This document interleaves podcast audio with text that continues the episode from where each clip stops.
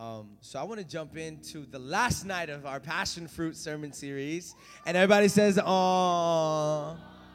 If you missed any of the sermons, we have them on our podcast. Can we throw up just the podcast real quick? Our podcast you can find on Google Play Store or iTunes Music. I'm sorry, just iTunes in general. If you have an iPhone, your app, your phone already comes with the, the podcast app. You just search up uh, OU and MBYA. And listen, all the sermons we have all years in there. Um, so if you missed it, but we're closing off tonight. We're closing off Passion Fruit. Uh, but what I want to do real quick, I want to recap. Everybody say hi, Alan. Hi, Alan. I love you, Alan. He kills the drums, doesn't he? Kill the drums, y'all.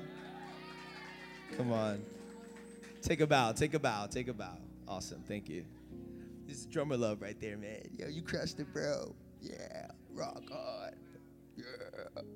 That's like heavy metal, right?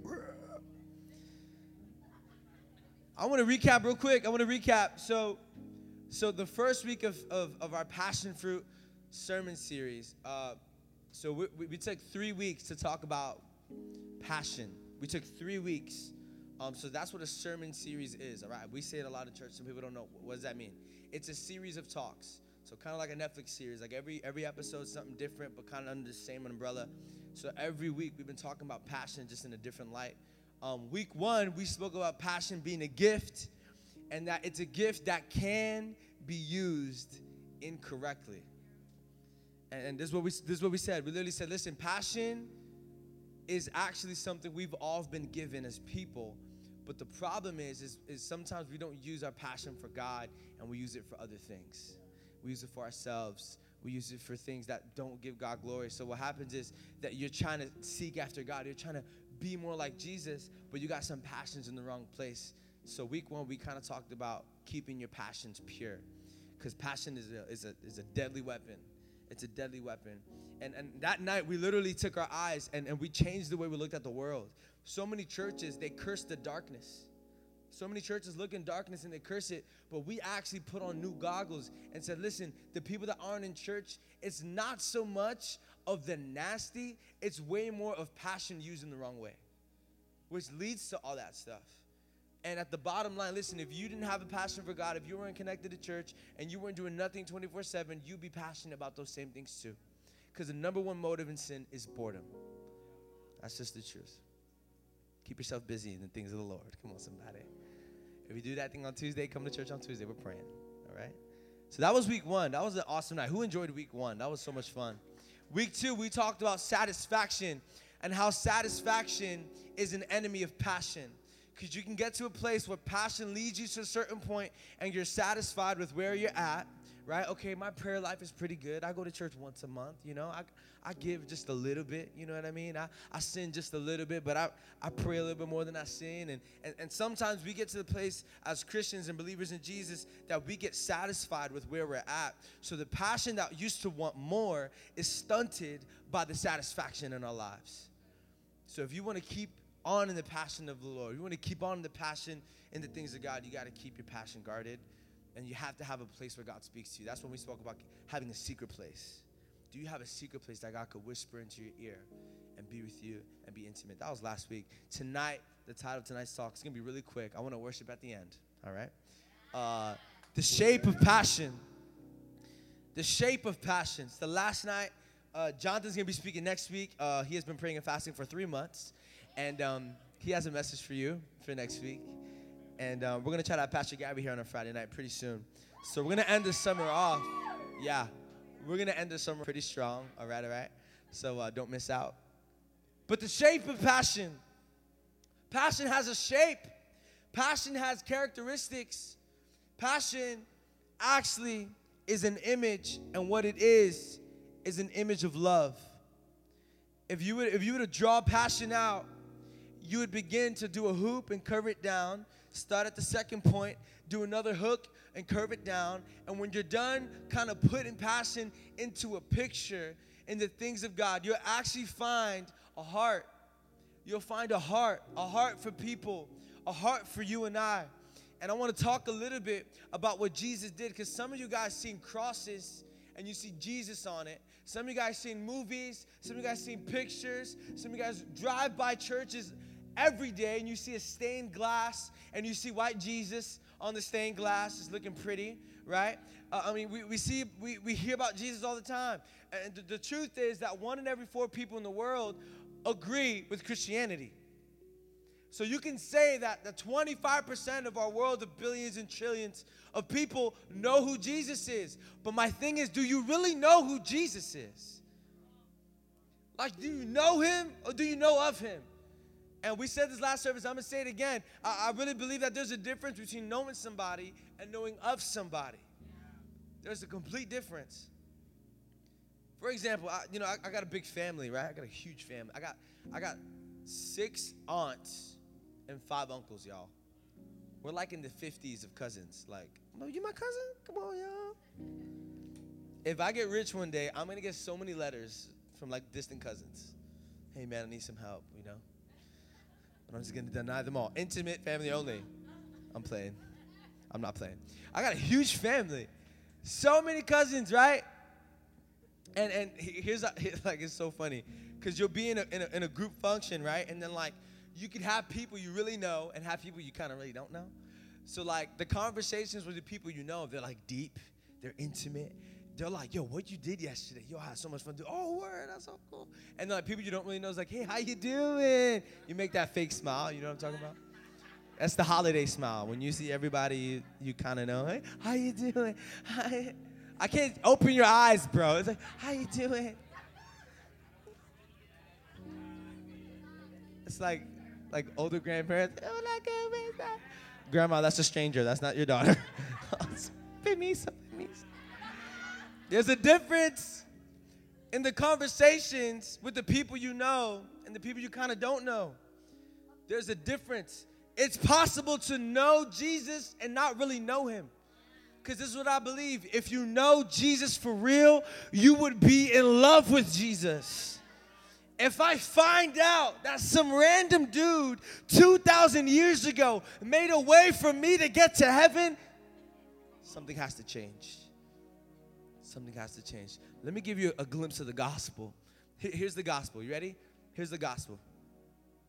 The gospel is this the gospel is, is, is a bunch of people kind of just far away from God, just stuck in their own sin right? And God is in heaven, and God is looking at all these people, and He doesn't see a group. Because listen, God does not see a multitude, He sees an individual. He wants a personal relationship with you. And listen, every week we're gonna be trying to building that personal relationship with Jesus. Because it's possible to be in a congregation and not know the God we pray for and not worship the God we worship. So God is looking at a group, but He sees an individual. Put your name in there. He sees your name. He sees me. And what he, see, he, he sees a chasm. There's a great divide between earth and, and heaven. And, and there's a love, y'all. There's a love that moves. Because there's a love that stays. You know that? You can love somebody. Hey, come over. Nah, you good, fam. That's love that stays. But love that goes is deep. Love that goes is wide. Love that goes, it doesn't, I don't care about how I'm gonna look. I don't care that's two o'clock in the morning. I got slides on with no haircut. I'm going because I love you. I'm to go to you because I, I don't care no matter what. No matter what it takes, I'm to go to you. So Jesus, he's sitting on the throne, and what he says is, he says, okay, listen, I'm, I'm going to go to earth because I love those people so much. I want to I want them to have a way to get to the Father. I want them to have a way to get to heaven because I see them in all their sin and, and they're kind of just running in circles and they're actually dying off and they're not living how I intended them to live. So I need to show up and I need to go and do some things. I need to heal some people. I need to show them the real way. I need to show them the real kingdom. So Jesus puts on skin, y'all, and he makes a way. He's born through a virgin. Her name is Mary. And listen, the fact that God uses people is amazing. But listen, when God uses a person, it's not to focus on the person, it's to focus on the on, on the God that's in that person. That's why Mary is worshiped by a lot of people on this earth. Listen, you missed it. God chose a regular girl to do what only He can do. We do not worship Mary, but we actually recognize her as me and you, an ordinary person that God decides to use out of nowhere on an ordinary day. He decides to enter you and change your life upside down. Don't miss the point. God didn't choose Mary to be worshiped, He chose Mary to come into this world. So He chose Mary, Mary, me and you, young person, right? And, and the thing is that Mary had a, had a, had a, little, had a little man. His name was Joseph. And, and she was a virgin. And, and, and the Bible says that, that Jesus was literally given to her. Jesus was placed in her womb. It's a miracle. But to Joseph, he was about to swing. All right? Mary, you pregnant? What? Whoa, whoa, whoa, whoa, whoa, whoa, whoa. It was Jesus. What do you want me to do? For real. So God knocked you up. That's what you're trying to say. It was God. And then G- Joseph, he, he goes to bed. He sleeps on it, right? That's how you know he's so mad. I'm going to bed. I'm not even going to talk to you. I'm going to bed. Night, night. he had one pillow, no pillowcase. He's laying down. The Bible says that an angel came to him in a dream. And an angel said, Listen, Joseph, don't be mad. Listen, don't, it's not what you think it is. God chose Mary, and He chose you to take care of a child who will be the Savior of the world Jesus. So Mary goes to her pregnancy, gives birth, and out of nowhere, these three dudes show up a couple years later with gifts. We follow the star. He's the man. What's up? How you doing? Y'all know the Christmas story, right? You know it. They give the gifts, and then they flee. But then some, somewhere in Egypt, you know, they, they find a good time to come back. So they come back, and Jesus is a little bit more older, but he's a baby. But th- there's literally a story in the Bible where Jesus is gone. And Mary's like, Jesus, where you at? Jesus! He's like, woman? He slides out of nowhere. He's like, woman? She's like, what? Where you been, Jesus? I was in the temple in my father's work. Jesus is a baby beast, y'all. Imagine playing hide and seek with Jesus.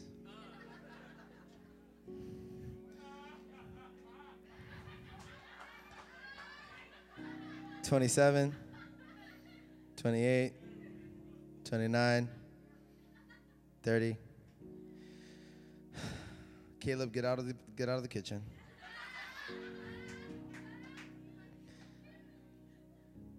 Hey, uh, hey Mary, I, I, need you to I need you to get off that camel over there. I can see you. The worst person to ever play hide and seek with. Play tag with him. He likes teleporting. He's like, where you going? Where you going? Like, Hey, Jesus. Man, that's a that's a good movie, right? I'm, gonna write a movie. Jesus as a child. Anyways, I'm having too much fun. So then Jesus grows up, and, and it's when he, he becomes 30 that his ministry begins. And he chooses a wedding to do the first miracle. And, uh, and your Bible is broken into half Old Testament, New Testament. And Jesus actually comes into the world in your Bible, literally, in Matthew. But, but, but, but spiritually, he's in the whole Bible. In, in, in, the, in the Old Testament, they talk about Jesus. They're referencing Jesus. A Savior's going to come. A Messiah's going to come. Prophesying literally hundreds of years with different writers, hundreds of years separated, all talking about a person that's going to show up. Literally, it, it's amazing. I, I was studying. I was studying. I was studying the kind of like the probability. Probability is if I have a bunch of balls in a box, and and I pick a ball. What, what's the chances of me picking that ball?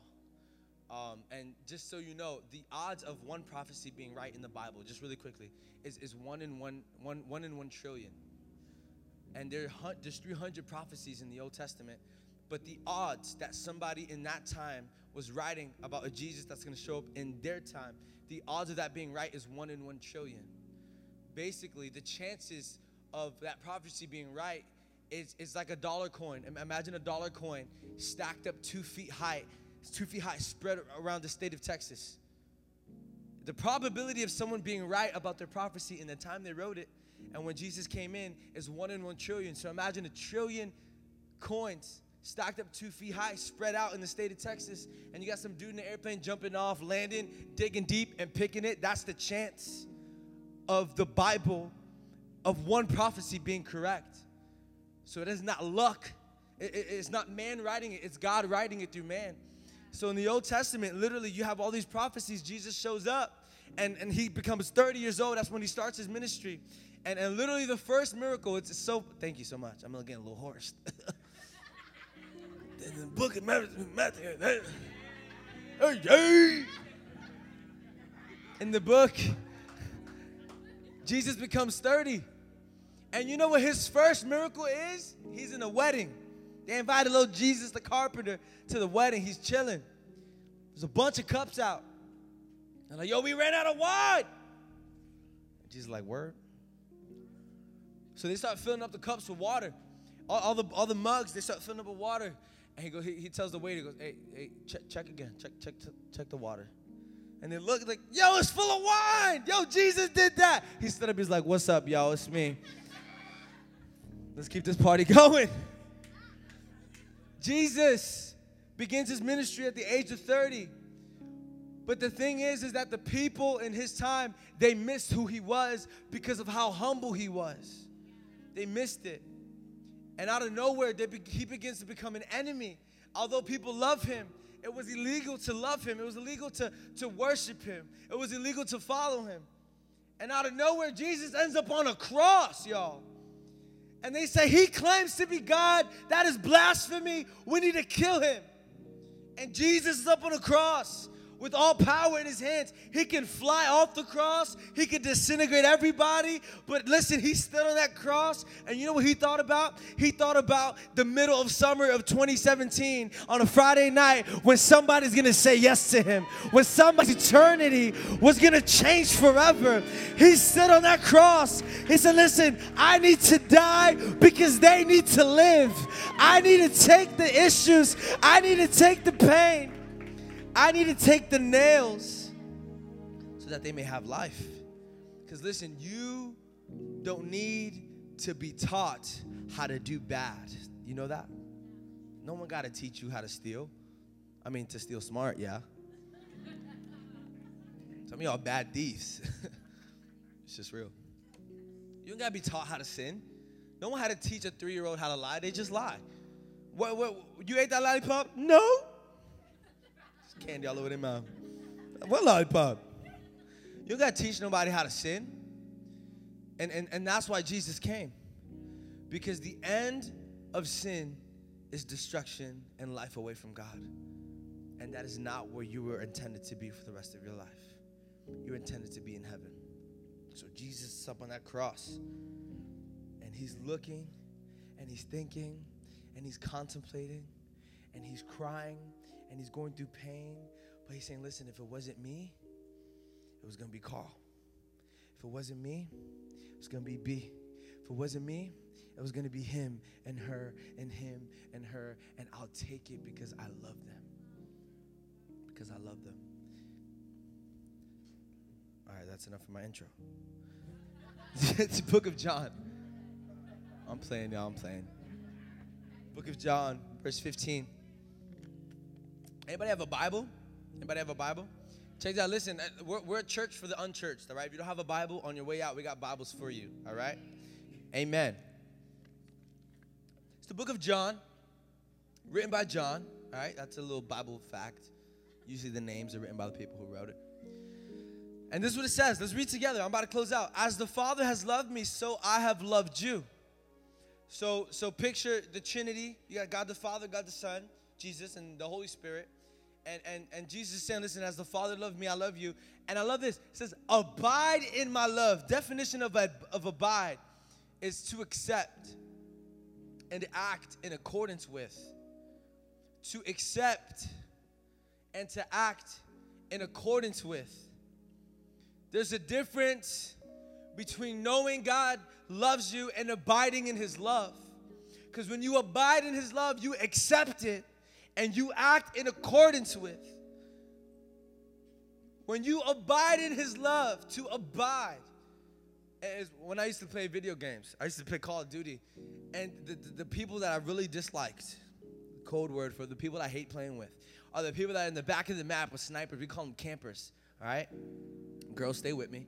All right, so we call them campers because they stood in one place and and they literally they didn't move. All they did was just shoot people from far distance. So while everyone's having fun running around, there's a camper all the way in the back who stood where they're at and they weren't moving. Listen, a camper is a Christian who abides in God's love. I'm not going nowhere. It looks like you're having fun over there, but I'm staying over here because I'm gonna abide in the love of God. I'm gonna act in accordance. Back to the verse. Abide in my love, stay in my love, camp in my love. And then this is the result of living and, and breathing and camping and staying in the love of God. Listen, listen what happens. If you keep my commandments, you will abide in my love. Keep it there. If you keep my commandments, you will abide in my love. Listen, there is a connection between loving God and keeping his commandments. The thing is is that so many people are confused in life when they believe that they can love God and still do whatever they want to do.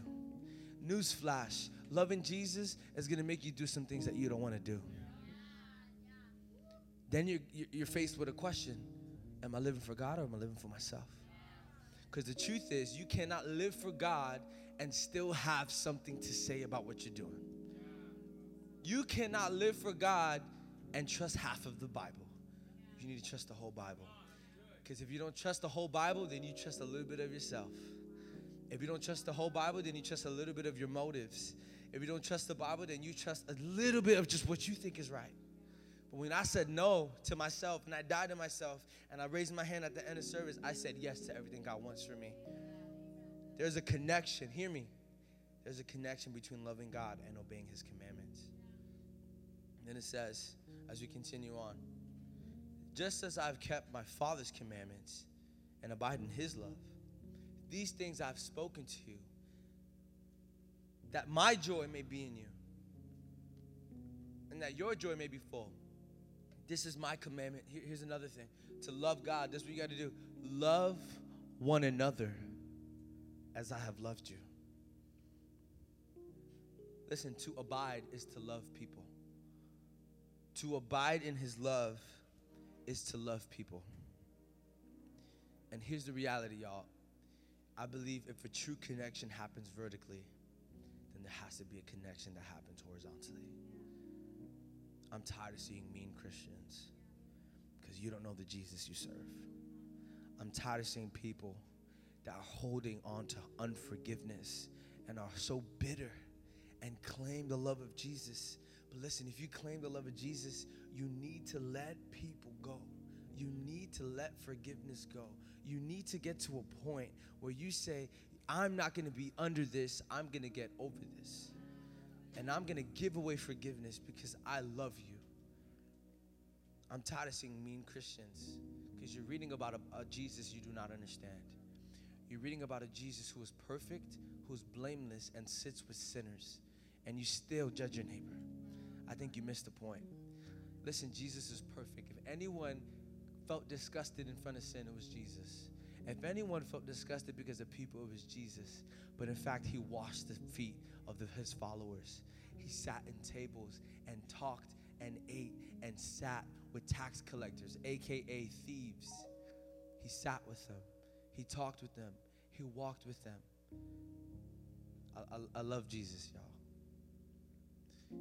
And the thing is that sometimes you can get caught up in loving Jesus so much you forget about the people next to you. When Jesus says literally, if you love me, you'll obey my commandments and you'll love one another. As we continue to read in the verse, greater love has no one than this. So, this is the best type of love. It's the love that someone may lay down his life for his friends. You are my friends if you do what I command. There's, there's an old worship song. I am a friend of God. I am a friend of God. Come on, Danny. I am a friend of God. He calls me friend. Church songs used to be so whack. Come on, let's go. I am a friend of God. Hey, hey. I am a friend of God. I am a friend of God. He calls me friend. That, that's that's that was lit worship back in the day, y'all. That was lit. Like I am a friend of God. I'm a friend. It's my dog. That was lit worship. That was like song number one. We do like real love. This is real love. Back then they were like, I am a friend of God. Yo, worship used to be lit. Now I'm playing.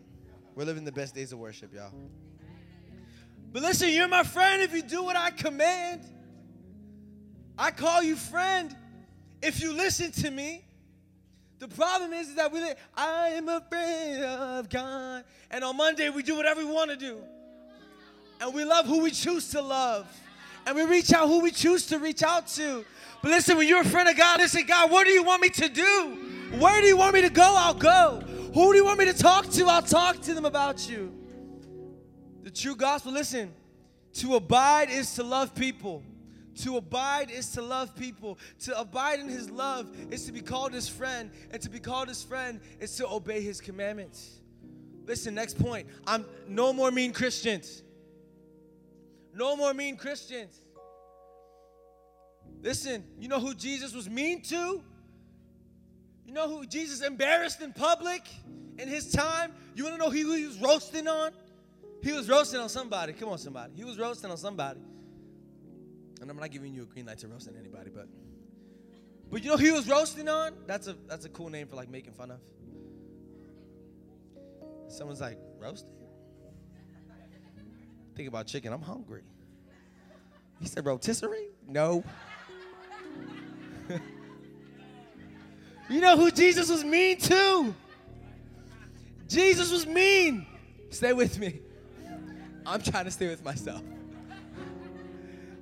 Jesus was mean to the Pharisees. Pharisees, aka the religious people of their times. Jesus looked at Pharisees and said, You guys are evil.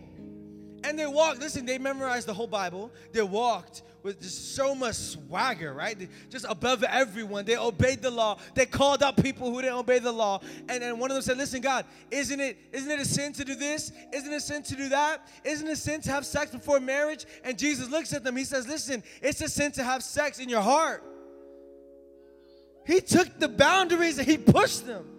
You think it's a sin to kill people? It's a sin to hate people.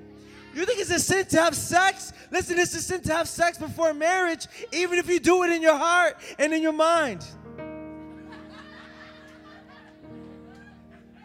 Tell your neighbor it's deeper than that.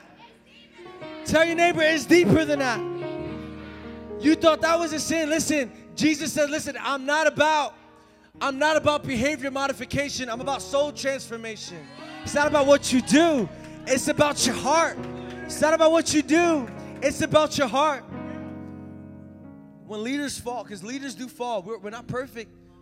When leaders fall, the first thing I look at is not what they did, how's their heart? Because they can fake what they do and still do what they do in private. And Jesus is exposing these religious people that are loving their neighbors with stones in their hands, that are loving God with stones in their hands. And Jesus appears in the Bible. You got to read your Bible, y'all. It's like crazy.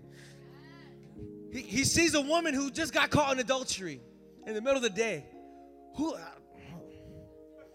anyways, whatever. So she's caught in the middle of broad daylight. She's she's probably naked in the middle of the street, and they got stones in their hands. They said if the law says if someone's caught in the act of adultery, they are to be killed and stoned. And she's there, and Jesus is there. He doesn't say a word. He goes to the sand and he begins to write something on the floor. And it makes out, He who has no sin, cast the first stone. When you think it's your job to judge, you miss the point. When you think it's your job to take the truth and rub it in people's face, that's truth and no grace. Because listen, Jesus didn't do that with you. You were given grace, then you were told the truth, and not the other way around. No more Christians tweeting out what's right and what's wrong. Let's treat out the love of God. And we'll talk about that stuff later. But I need to set the table before we have a conversation. And that's why you think the church is actually ostracized in 2017 and not accepted as fast as they should be because we're giving out truth before grace. Listen, there's two types of people that tell you your breath stinks. They say, Yo, your breath stinks. And everybody looks at you like your breath stinks. But then there's people like me, good Christians, right? We'll take you to the side, be like, yo, your breath stinks. Here's some gum. What type of Christian are you? Do you have a, a place of intimacy where you, uh, type, because you can't pull somebody to the side and not know them. You got to have some type of relationship. And I'm not just telling you what's wrong with you, I'm giving you a solution to what was wrong with you. To love Jesus is to love people. And I love this one. To abide, to abide is to be humble. To abide in the love of Jesus is to be humble. It says in Proverbs 18 12, it says this before destruction, a man's heart is haughty, but humility comes before honor. James 4 6 says this God opposes the proud, but he gives grace to the humble. It says in Luke 14 11, whoever exalts himself will be humbled, and he who humbles himself will be exalted. That's fancy words for this. If you seek after the wrong things, you'll be exposed. But if you seek after the things of God, God will elevate you. God will elevate you. God will show you to the look at my good and faithful servant. Look at this person. Look, look, look at them. And listen, what's what's greatest about them is not their talents or their gifts. What's greatest about them is their love for me and their humility. I want every head bowed, every eye closed in this room tonight. I'm gonna ask the worship team to come up actually. As we close off this series of passion fruit, man, I believe the love of the Father is all over this room right now. Every head bowed, every eye closed, nobody looking around, nobody judging. It's just you and Jesus tonight. Come on, forget about the person to your left. Forget about the person to your right.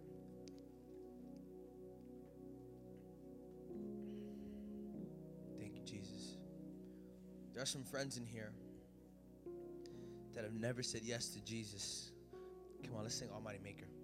There's some friends in here that have never made a decision to follow Jesus before ever.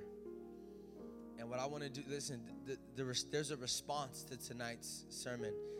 It's like a call and response. God is calling your phone. It's your job to pick up. God is ringing your phone. Ring, ring, ring, ring, ring, ring. Are you going to pick up? The phone and begin the conversation with Jesus. Listen, tonight I'm going to give you a, an opportunity to say yes to God for the very first time ever. If you're in this room tonight, if you never really said yes to, you never jumped into a church, you never jumped into the things of God, you never, you never really ever started this relationship with Jesus. Listen, I believe the moment of salvation is right now. This is the time to say yes. Do not let it pass you by the, the Bible says that the gospel is good news. It's news that actually makes you want to act towards it. It's news that makes you want to say yes. So on the count of three, let's begin to pick up. If you want Jesus on the count of three, I want you to raise your hand as a sign of surrender. On the count of three all over this place. Hands are gonna go up in a minute. Come on, on the count. When I say three, I want you to shoot your hand up. Ready? One. Listen, the moment of salvation is now. Don't let it pass you by. Two. Come on. The majority of the people in this room have made this decision. We're with you. We're together. There's no judgment. We're with you in this decision. If you want Jesus on the count of three, shoot your hand up. One, two, three. Hands are going up all over this place. Shoot your hand up. Shoot your hand up. Here you go. One, two, three, four, five. Go ahead and put your hands down. You know what I want right now? I want everybody standing up. Everybody stand up.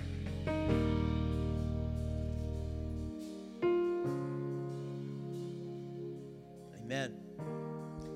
Six people said yes to Jesus tonight. You can make a little bit of noise. Come on. What I want you to do is hold the hand of the person next to you.